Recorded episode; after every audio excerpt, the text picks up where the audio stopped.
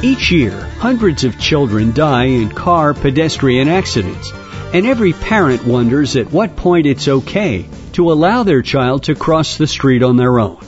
A recent study took a look, and the results will almost certainly surprise you. With the story, here's InfoTrack's Roy Mackey. Roy?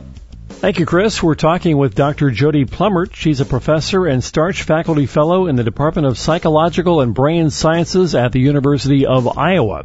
So let's get right to the answer to that question. At what age do kids gain the skills needed to safely cross a street on their own? We found that not until kids were age 14 did they have the same level of road crossing skills that adults did.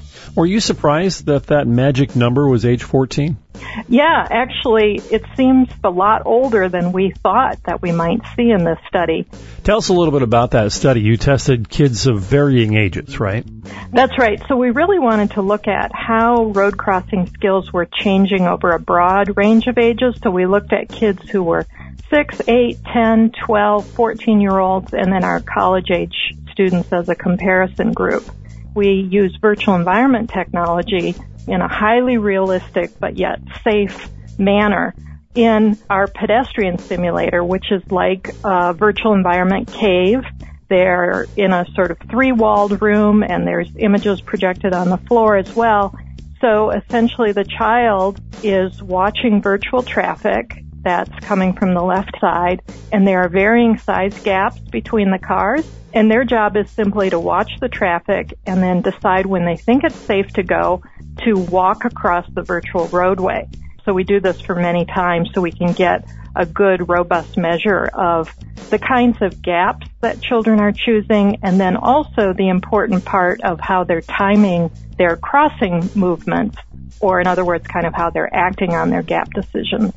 And you found that kids cross the street just as fast as adults. It was that decision making process that was a difference, right? Right. The issue is actually two decisions. One is deciding which gap to cross, and the second decision is deciding when they should start moving. And so one of the things that we found is that with kids who were younger, like six, eight, and ten year olds, they were actually taking gaps that were about the same size as the ones that 14 year olds and adults were taking. But the problem is, is that they delay their initiation of movement to cross the road.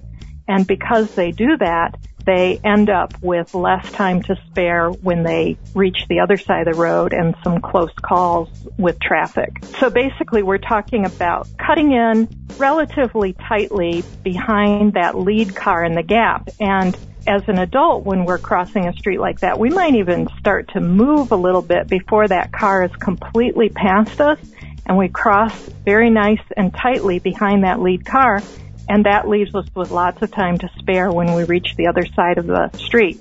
For kids, they're not cutting in behind that lead car quite as tightly as adults are or 14 year olds are, and therefore they end up with less time to spare when they reach the other side of the road.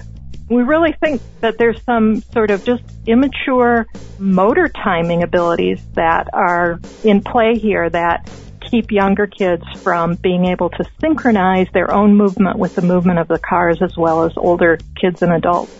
So based upon your study, what advice can you offer to parents? Because my guess is that many parents hearing this are thinking, well, my child is smarter than that, so he or she must be the exception to the rule.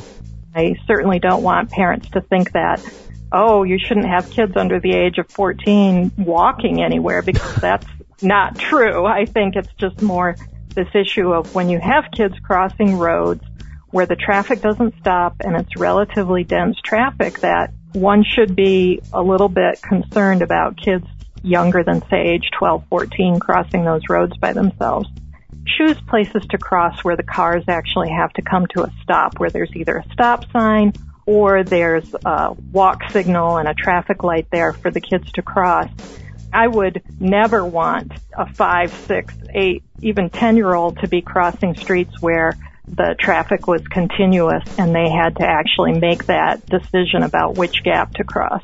Dr. Jodie Plumert from the University of Iowa, thank you very much for sharing your research with us. You're welcome. And for InfoTrack, I'm Roy Mackey. And that's it for this edition of InfoTrack. To get more information about our guests and topics, you can find us online at infotrackradio.com. Internet services provided by Pair.com. Special thanks this week to InfoTrack reporters Gina Tedesco and Roy Mackey, and our executive producer, Randy Meyer. I'm Chris Whitting, inviting you to join us next time on another edition of InfoTrack.